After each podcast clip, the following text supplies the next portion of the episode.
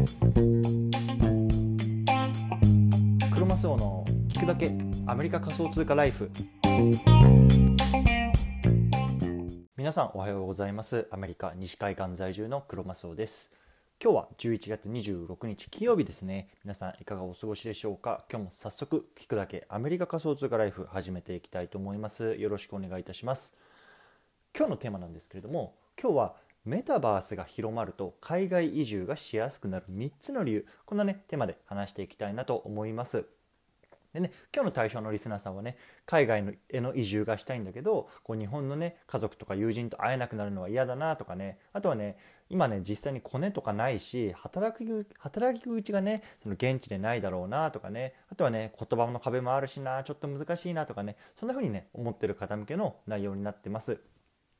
ね。まあ、僕自身は、まあ、今アメリカ生活海外生活がですね、まあ、7年目ぐらいですかね。もう本当に20代のあのほとんどとあとはま30代入ってからも、ま、こっちでま過ごしているような感じで、まあね、これからちょっとアメリカの方に永住しようかなと思っている感じですね。はい。じゃあね結局あの最初結論からなんですけれどもメタバースが広まると海外移住がしやすくなる3つの理由最初述べていきますね。1つ目メタバース上で国境を越えて簡単に人と人がつながる世界が来るから。2つ目メタバース内で稼ぐことができるようになるから。そして3つ目メタバース上ではそもそも言語の習得が不要だから。こんなねあのー、ところの理由がね、まあ、海外移住がしやすくなってくるんじゃないかなと思う理由です。はい。でね、今日はね、まあ、こういうような内容に加えてあとはね実際にね具体的にどういうね稼ぎ方があるのかっていうところをね、まあ、あの参考にした YouTube があったので、まあ、その辺のねところも交えて話していきたいなと思います。はい、でね、まあ、ちょっと前提条件なんですけれども、まあ、今回はねあのあとあくまでもこうメタバースっていうのを軸にねしたあの話になっているので例えばね、まあ、ビザであるとか滞在の許可許可証とかねそういう問題っていうのはもちろんねまだ存在しますしあとはねこう実際の生活でいやもう食が合わねえんだよなとかあとはねこう空気が合わなくてこう肌が荒れるんだよなとか、まあ、そんなところそういうのはね、まあ、とりあえず横に置いておいて、まあね、メタバースが広まるととりあえずはね今よりも海外移住がしやすくなるんじゃないのっていうところをね、まあ、話していきたいなと思います。興味がある方は是非このまま聞いてください。くださいはい、でね最初背景なんですけれどもなんでねこのテーマを取り上げたかっていうところをね話していきたいなと思うんですよね。でね、もうここ、えー、と1週間ぐらいね、こう日本円の下落っていうのがすごいですね。これ皆さん見てますか？今ね、あの115円とかにもなりましたよね。で、どんどんどんどんどんどんこうね、円の価値っていうのがね、こうドルに対して弱くなってるってことなんですよね。そう。でさ日本って今ね少子高齢化って言われてね久しいですよね。で人口も増えませんと。でねこれからね、まあ、今までずっとね、まあ、あの失われた30年って言われてますけれども、まあ、物価も全然上がってませんよね。つまりねこのあのどんなに働いても給料が全然変わりませんよねっていうあの感じなんですね。でもこういういろんなねこうなんだろうネガティブな情報とかっていうのがこうニュースとかで飛び交ってると思うんですけどもやっぱねいよいよねその日本ってねちょっとやばいんじゃないのとかねあとはその、ね、海外に住んだ方がね良くないとかっていう風潮がね最近やっぱりね色濃く出てきてるなと思ったんですよねそうでね、まあ、昔は一昔前であればねやっぱりそのさっき言ったみたいなこう現地でどんな仕事があるんだろうなとかさあのビザの問題とかそういう問題がいろいろあったんですけれども、ね、今ねすごくホットなあのキーワードの一つとしてこうメタバースってあると思うんですけれどもこのねメタバースっていうのがね、まあ、そういうねいろいろな問題のね解決策の一つとしてね、まあ、挙げられるんじゃないかなって僕は思ってるんですよね。やっぱりね僕自身こう海外に住んで長いですしやっぱりねこのメタバースっていう世界がこう広まることに対してすごくねこうワクワク感があるので、まあ、その辺りをね今日はねこうメタバースが広まると海外移住がしやすくなる3つの理由っていうねテーマにまとめて話していきたいなと思います。はい、でね、あのー、早速なんですけれども1つ目ですねメタバース上で国境を越えて簡単につながることができるからっていうことなんですよね。うん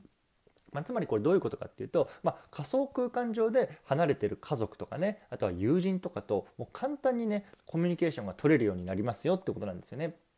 ねあのまあ、前々からちょっと述べてるんですけれども僕はねこうあの Facebook 改めメタがねあのはあの発売している Oculus Quest 2っていういわゆるねあのウェアラブルグラスっていうかヘッドセットかっていうのをねあの買ったんですね。であのこのメタがね、まあ、これから注力していこうっていうね、あの言っているサービスの一つにこのホライゾンっていうねあのサービスがあるんですけれども、まあ、これがねいわゆるメタバース上での,、まあ、あの人と人のコミュニケーションが取れる場なんですよね。で、まあ、実際そこに入って見てるんですけれども本当にねもう離れてる人がこう隣にいるような感覚なんですよね、まあ、実際に話せるしゲームも見れるしこう一緒に映画を見たりとかねあのスポーツを観戦したりとかもう本当にそれがねあのこのヘッドグラスをしながらできるっていうねもうすごいねあの感覚なんですよね。でこれ面白いのが、まあ、あの Facebook でねあののアカウントでログインしなければいけないので、まあ、僕もね一応 Facebook やってましてその中でね、まあ、あの友人っていうかつながってる人がね大体1000人ぐらいいるんですけれどもあのこのねオキュラスクエスト2を使ってこのホライゾンに入ってこう Facebook あの Facebook 上でねあのつながることができた友達っていうのはねたった1人だけなんですよねそう。でね、海外でこれだけね、まあ、メタバースメタバースとかさあのメタとかフェイスブックとかやってねこうみんながこう参入してる中で、まあ、日本の友人で実際にこの、えっと、オキュラスクエスト2を持ってあのログインしてる友人っていうのがたった1人だけだったんですね。そうでまあ、正直ねあのこれが多いのか少ないのかってちょっとわからないんですけども、まあ、少ないんじゃないかなって僕は思ったんですね。やっぱりそれだけねこう日本で、まあ、あのこういうメタバースとかっていうのがね、まあ、全然浸透してないというか、まあ、なかなかねこうみんながあの、ね、ちょっと遅れてるというかその感度があの鈍い一つの理由かなと思うんですけれども、まあね、とにかくねこのオキュラスクエスト2大体まあ200ドルとか300ドルぐらい僕200ドルぐらいであの中古のやつを買ったんですけれども是非ねあの買って体験してみてほしいんですよね。でそうすることによってあ多分これならねもう日本を離れてねもういいやとかねあともう友人とかねもう多分このでえっと、デバイス上でねこう会うこともできるしあと年に1回とかねこう旅行とかで日本に帰るぐらいでもいいやとかねもう本当に思えるようになると思うんですよね。なのでそういう意味でもねあのこのオキュラスクエスト2っていうのはね、まあ、ぜひあの買ってね体験してみてくれたら嬉しいなと思います。概要欄にねリンク貼っておくのでねもし気になる方いたら見てみてください。はい。でねあのここから2つ目3つ目の理由見ていきたいと思うんですけども1回チャプター区切りたいと思います。はいじゃあここから2つ目の理由なんですけれども2つ目ねメタバース内でお金を稼ぐことができるようになるからっていうことなんですよねで今もねそうだと思うんですけどもやっぱりねこの現地での就職とか雇用っていうところはねまあ一つハードルが上がりますよね難しいですよね。うんでもねこれからの時代、まあ、今もそうなりつつあると思うんですけれどもこうインターネットさえあればねこうどこでもね稼げるような時代がね、まあ、来つつあるんじゃないかなと思うんですよね。で今日ねあのちょっとねあのメタバースでどうやってマネタイズするかみたいなのねちょっとあの調べてたんですけどもその中でねまあすごくまとまっていて分かりやすいあの、まあ、アメリカのねあの YouTuber の方があのいたので。ちょっとそれを紹介したいと思うんですね。で、まあ、この方、まあえっと、5万人ぐらいかな YouTube の登録者がいて、まあ、そこそこねこうあの再生回数も2万回3万回ぐらいあのあったので、まあ、そこそこねあの有名な方なのかなと思ってるんですけれども6つ、えっと、メタバースでねこう収益するかあ収益化する方法っていうのを挙げていました。で、まあ、ざっと述べてしまうと1つ目土地を買う。2つ目関連通貨を買う。そして3つ目関連インデックスを買う。4つ目 NFT を作る。5つ目関連株を買う。6つ目サービスを作る。こんなね6つになってますね。ちょっとさっと見ていきたいと思うんですけどまず1つ目土地を買うっていうのが、まあ、メタバース上でねこう土地を買うんですよね。つまり地主になるってことです。でね、そのまあ持ってる土地をま貸し出したりとかあとはそこでイベントを行うことによってね、まあ、あの入場料をもらったりとかもうそういうのがねもうこのメタバース上でできると。これがねやっぱり一番あの大きなあの収益源になるってね彼は言ってました、うん、でねあのやっぱり今ね あのサンドボックスとかあのディーセントラランドのねあの土地がすごく上がってるみたいなニュースもねいろんなところで目にしますけれども、まあね、本当にあのこういうようなねところがね、まあ、本当に1年後2年後5年後10年後、まあ、どんどんどんどんこう高騰してね、まあ、これで本当に食っていくような人とかっていうのもねやっぱ出てくるんじゃないかなと思うので、まあ、正直ね僕もねあの地主になりたいです。あでこの話はねちょっとまたあの後日やろうと思うんですけどもちょっとねあのこつ着々とねあのちょっと資金をあの集めてるっていうような感じであの今準備してます。はい。で2つ目、関連通貨を買うってことなんですけどもいわゆるね、仮想通貨ですね。で、さっき言ったディーセントラルランドであれば、サンドっていうね、あの通貨がありますし、まあ、ディセントララ、えー、あ、サンドバックスですね。サンドボックスではサンドっていう通貨ありますし、ディーセントラルランドではね、マナっていうね、通貨があるんですけど、まあ、まあ、これに投資をすることによって、もうこのメタバースっていうね、まあ、あの空間がこう、将来伸びていく時に、まあ、それにあやかることができるっていうところをね、まあ、あの彼は言ってましたと、まあ、いわゆるこれは仮想通貨に投資するってことですね。うん、でね、まあ、3つ目、関連インデックスを買うということなんですけども、これはね、いわゆるね、まあ、インデックス投資と同じ意味合いで、まあ、サンドとかマナとか、まあ、個別の通貨を買うんじゃなくて、ま、そこをね、こうまるっとね、一つにしている、まあ、インデックスみたいなのが実際に出ているので、ま、それに買っていくと。ま、これいわゆるね、まあ、あのインデックス投資みたいな感じですね。はい。そして4つ目、NFT を作るということですね。ま、これもね、一つ大きなあのビジネスあのこれからなっていくと思います。でねあの例えばねそのディセントランドとかの中で、まあ、自分のねあのアート作品であったりとか、まあ、アバターであったりとかあとはね、まあ、帽子とか靴とかねあとは何だろうメガネとかさいろんなこういうウェアラブルみたいなねあのファッションアイテムっていうのをこう作って売ることができるんですよね。で実際さサンドボックスなんかはねこの前アディダスがねこう土地を買ったみたいなニュースもすごく大きくなってましたよね。だからこれからどんどんどんどんこうファッションブランドっていうのもこういう仮想通貨のところに入っていってこう自分たちのアイテムをま売りつつあとはね現実世界でま同じねあのものを売るとかっていうねもう仮想通貨と現実でねこう収益化するみたいなところがねあのアディダスがやるんですよ。アディダス。もう世界的にね有名な企業がこういうところに入ってくるというのはもう間違いなく伸びるんじゃないのって僕は思ってます。はい。そして関連株を買う、まあ、いわゆるね、まあ、メタとかマイクロソフトとかこれからね、まあ、メタバースっていうところに注力していくよって言ってる企業はねいっぱいありますよね。そういうところがね、のね、まあ、株を買っておくことによって、まあ、彼らがね、まあ、これからメタバースが伸びることによって、ま、自分もそういう株価の値上がりっていうのをま受けることができるよというようなところですね。あとはね、サービスを売るっていうのがあったんですね。で、まあ、あの日本でもね、いろいろこうフリーランサーとかを集めてるサービス、あのウェブサイトとかあると思うんですけども、まあ、アメリカだとね、アップワークとかっていうのが有名なんですよね。でそこでね、まあ、自分はこんなスキルがありますよとかって言って、ま、受注とか発注があのできるようなサービスなんですけども、そこでね、まあ、私は、なんだろう、えっ、と、ボクセルアートが作作れますよとかね、あとアバターが作れますよとかこういろんなところをやることによって、まあ、仕事を受注するというような形なんですよね。うんまあ、中にはねあの今回この 6, 6つ挙げたんですけども、まあ、株を買うとかインデックスを買うみたいな、まあ、普通の投資でこう収益を上げるっていうものもあればあとはねあのそのメタバース内であのアバターを売ったりとかこう地主になったりとかちょっとミックスしてしまってるんですけども、まあ、とりあえずねこういうようなね本当にネットさえあればね、まあ、どこでも稼げるようなね、まあ、未来がね、まこれからもうすぐ来るよっていうところはね、ますごく面白くてワクワクするような感じですね。はいでね、最後、3つ目の理由いきますね。メタバース上ではそもそも言語習得が不要っていうことなんですけれども、